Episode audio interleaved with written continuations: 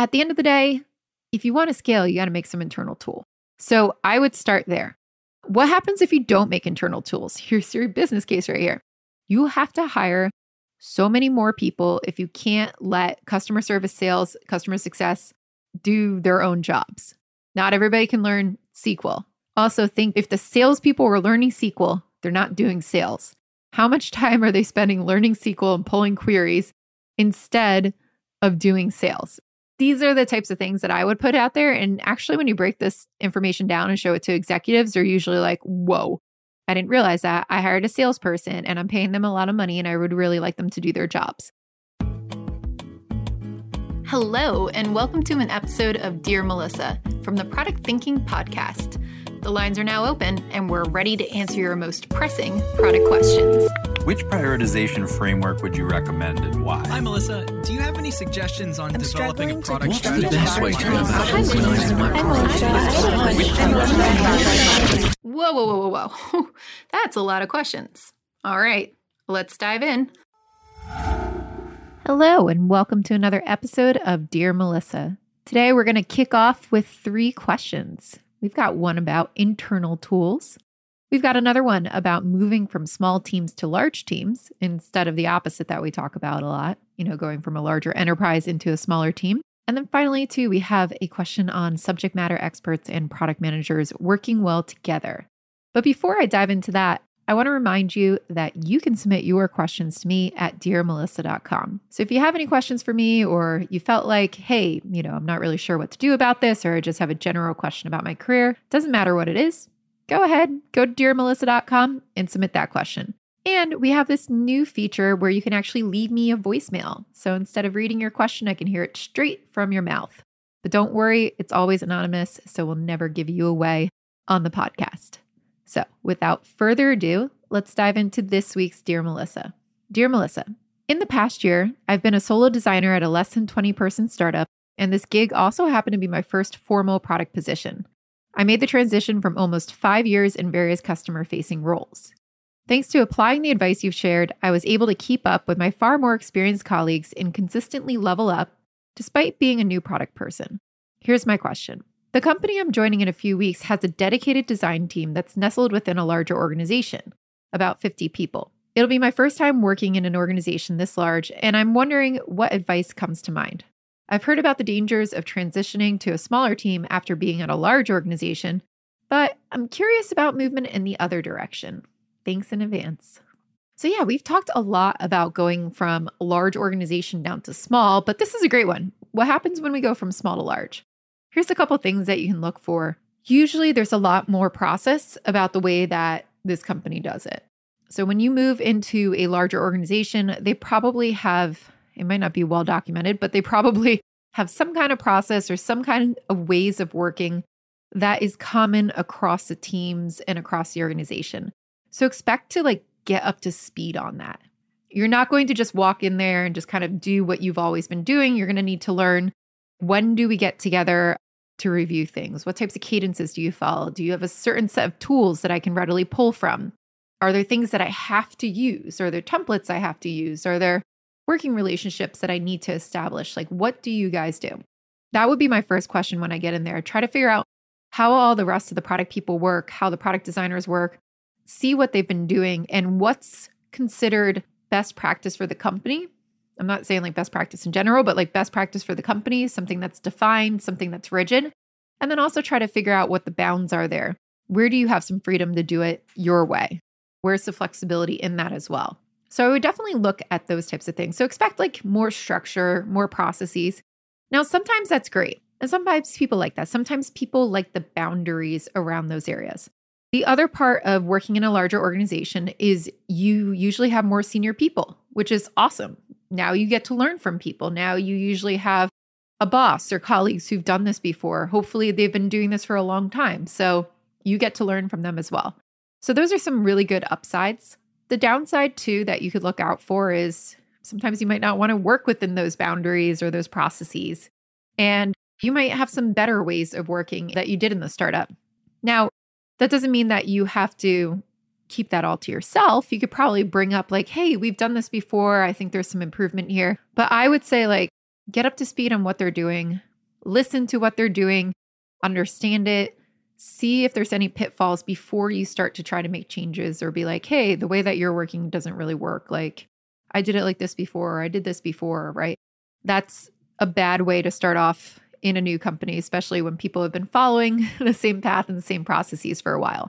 So make sure you take the time to get up to speed, listen, observe before you offer suggestions. But usually there is a good place to offer suggestions once you do that. And it's not bad to bring in your own expertise and try to figure out how we can all improve together.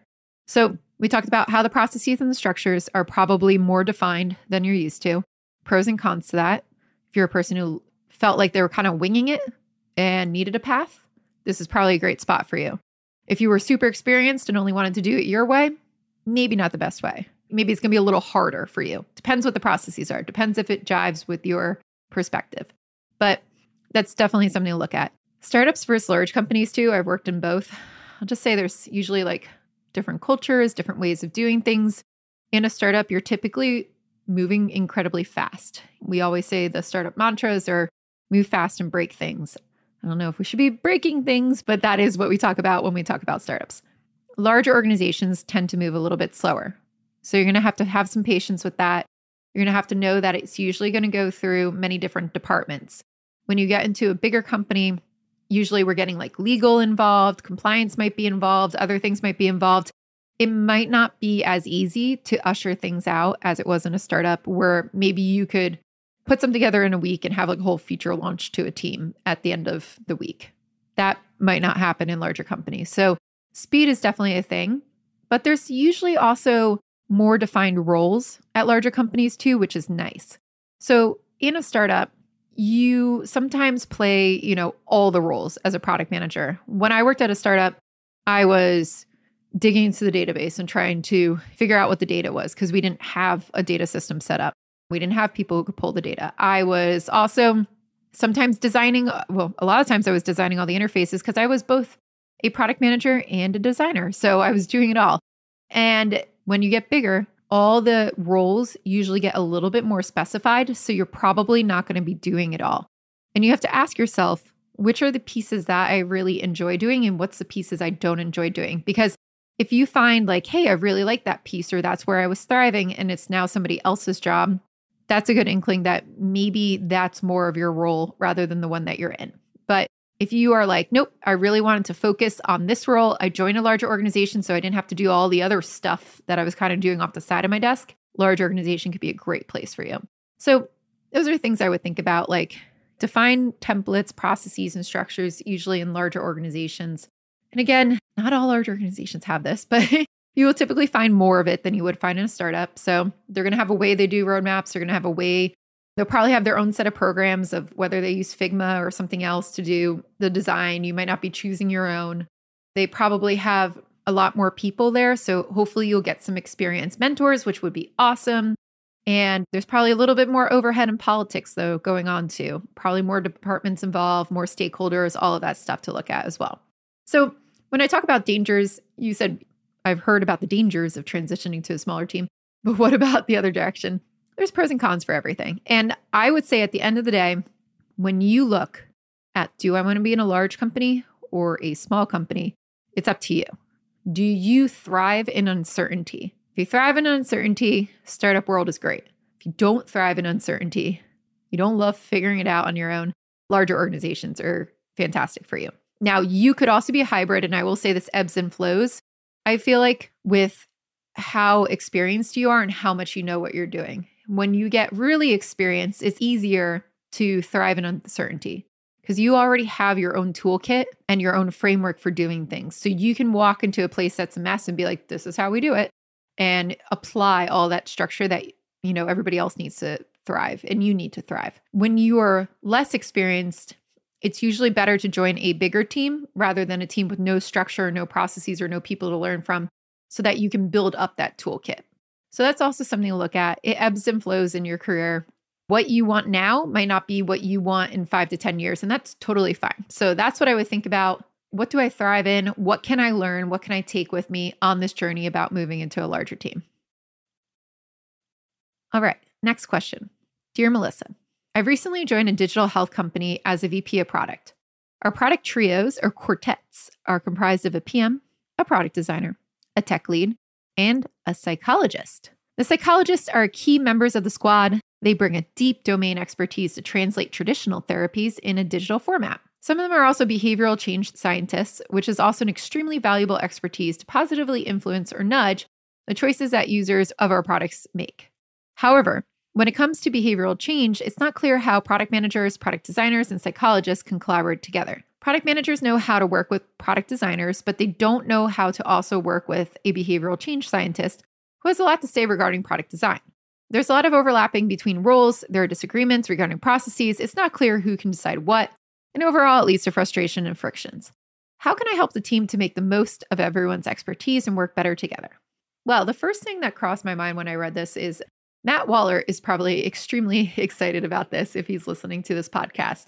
And if you don't know who Matt is, you should definitely go check him out. He wrote a book on behavior design and product. So I feel like it's a great place for you to go look. But Matt Wallaert is one of the best behavior design thinkers when it comes to product management. Now, I think there's a couple things to dig into with your question.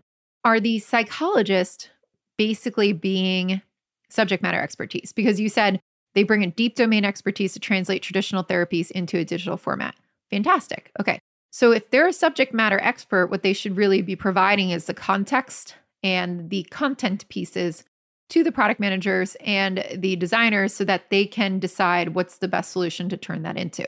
I've worked with a lot of healthcare companies where we've done this in the past.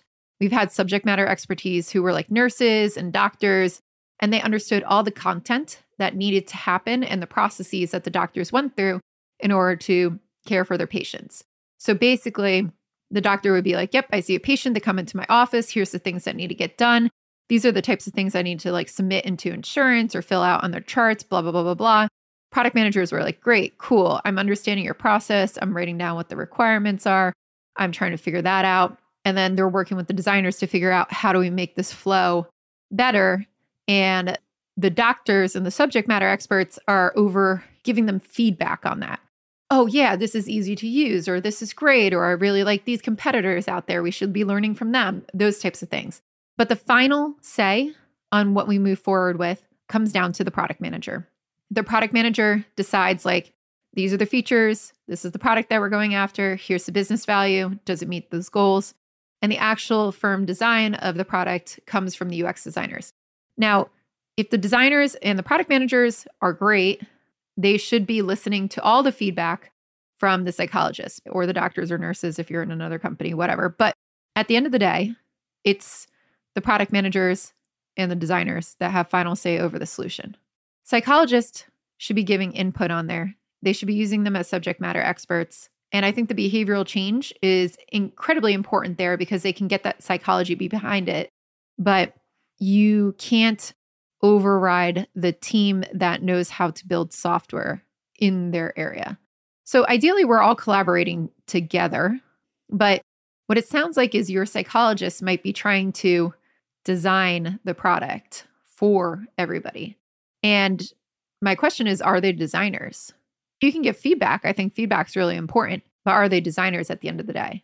And behavioral change scientists, I think, make great product managers. So if there's an opportunity as well for one of those people to become a product manager, like by all means, train them and, and let them do that. You know, if they have the aptitude for it and they can learn the skill set, I think that's great.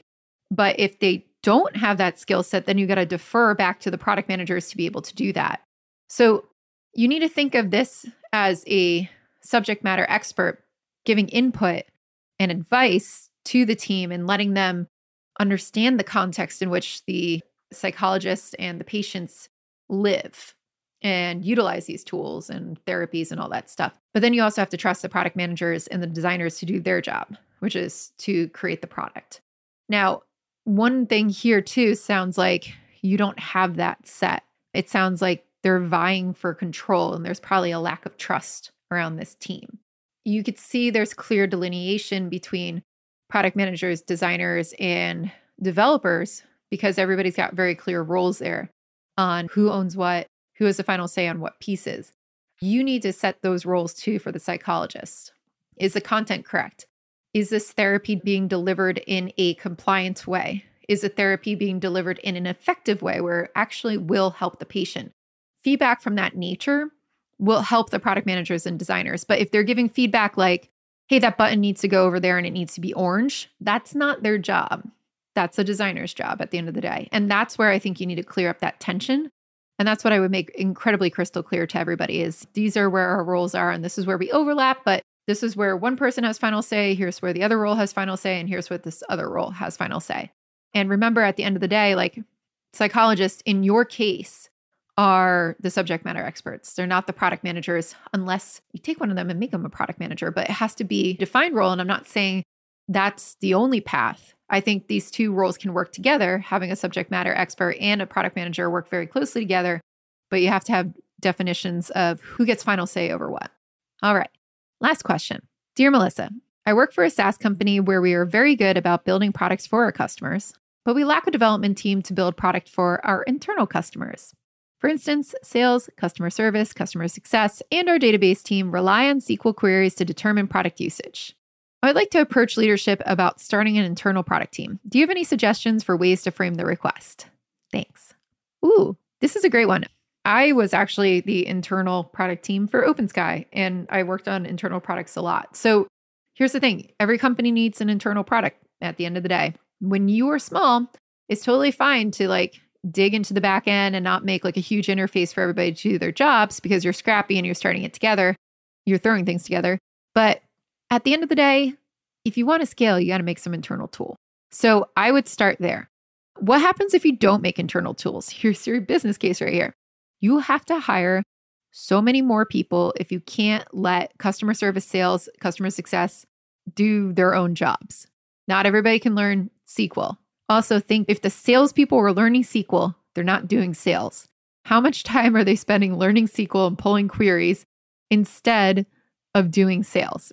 These are the types of things that I would put out there. And actually, when you break this information down and show it to executives, they're usually like, whoa, I didn't realize that. I hired a salesperson and I'm paying them a lot of money and I would really like them to do their jobs. There are things out there to have product usage. And a lot of companies hate implementing some product usage tools like Pendo or Amplitude or anything like that because it takes some time to actually get it up and running. But what you need to do is calculate out and lay the business case for hey, if we do this now and we spend the time doing it now, this is how much money we'll save over the next year or two, and we won't have to hire more people. And this is how much more time sales can spend on sales, and this is how much more time customer service can spend on customer service. Like that business case is very important to get out there and in front of executives. Also, you will not stay this small forever. Hopefully, you're growing. And that's what your executives want you to do. They want you to grow. They want you to get all the sales. They want you to go crazy. So, hey, if you want to go from making $5 million in ARR to $20 million in ARR, how many more people do we need? Well, at the rate that we're doing this, how much time would those people be spending learning SQL? How are we going to tell somebody that we need to hire that they have to learn SQL or they learn how to code or they have to do all this other stuff? At a certain point, you're not going to get great people to come work for the company either because they don't want to do that. It's just going to be time consuming for them to learn all these new things that are not really important to their job. And I'm not saying product usage isn't important to their job. I'm saying they shouldn't have to learn SQL. There are tools out there that do this for you. So those are the cases that I would really make. I worked at a startup and I had the same problem. Like we couldn't get the data out of the systems. I learned MongoDB because that's what our database was in. So I literally took all the MongoDB classes when they came out. I got certified in MongoDB just so I could pull my own product usage. Do you know how time consuming that was? I was spending, I don't know, I spent months learning MongoDB. And of course, like I could be a little bit effective immediately and I needed to learn it because they just wouldn't prioritize putting the product metrics in there. But you know what? I've never used it again. I've never used it again with my career. And for the like, I want to say probably 120 hours or more that I spent learning MongoDB and then let's not even add in all the time that I spent pulling all the stuff out of MongoDB because it comes out in a really weird format. And then I had to sift through all those metrics and everything. Like I could have been doing much more valuable work. I wasn't hired to pull queries out of a database. So this is what we need to look at. What are we hiring people for? And do we want to hire other people to like do that type of work? Or do we want to just take a couple sprints and put in some internal tools and some product metrics and all those things? Because you will not be able to scale one day when you get too big and then it's going to be too late. And then you're going to have a lot of important things to be doing. You're going to have no time to implement this stuff and you're going to be flying blind because nobody's going to have the data that they need to make decisions. Because one day people are going to start, like, just stop pulling the data. I guarantee you, you're going to get tons of requests in from customers. You're going to get tons of requests in from other people inside the company. And one day, all those people are going to go, I think maybe we'll just try to figure out how to prioritize these things on our own. And I'm not going to bother to write the SQL queries. I've seen this happen a lot. People will get tired of doing it and then they'll just start guessing. And you don't want that for your company. So I would make that case. That's what I would really look at. And if you want to play this back for the people who are making the decision, I hope it helps them realize that you need these things to scale. And you might not be scaled right now, but I really hope one day you do start to scale and it's going to break if you don't do this now. And you don't want that to happen. You want to do it now while you're still growing. You don't want to throw a wrench into the machine when it's really big. So now is a great time to start looking at all the internal tools and what we need to do to streamline our company so that we can grow and we can make more revenue, but we keep our costs low. That's what we're trying to do here as businesses. It's all about margins. Your margins will thank you. Your investors will thank you if you just take a little bit of time out now and get started with these things. And then you can scale them and grow them as you grow as well. So that's it for Dear Melissa this week. Again, if you have any questions for me, please go to dearmelissa.com and drop them to me. Otherwise, we'll be back next Wednesday with another episode of the Product Thinking Podcast. And if you really enjoyed this podcast, I'd love it if you let us know. Please subscribe wherever you're listening to this. And if you could go to Apple Podcasts and leave us a review, we would really, really appreciate it. Love to hear what you're thinking about. Also, drop me some suggestions on Twitter about what you would like to learn or hear next on the podcast. My Twitter handle is at Lissi Jean, L I S S I J E A N. And I look forward to talking to you all next week.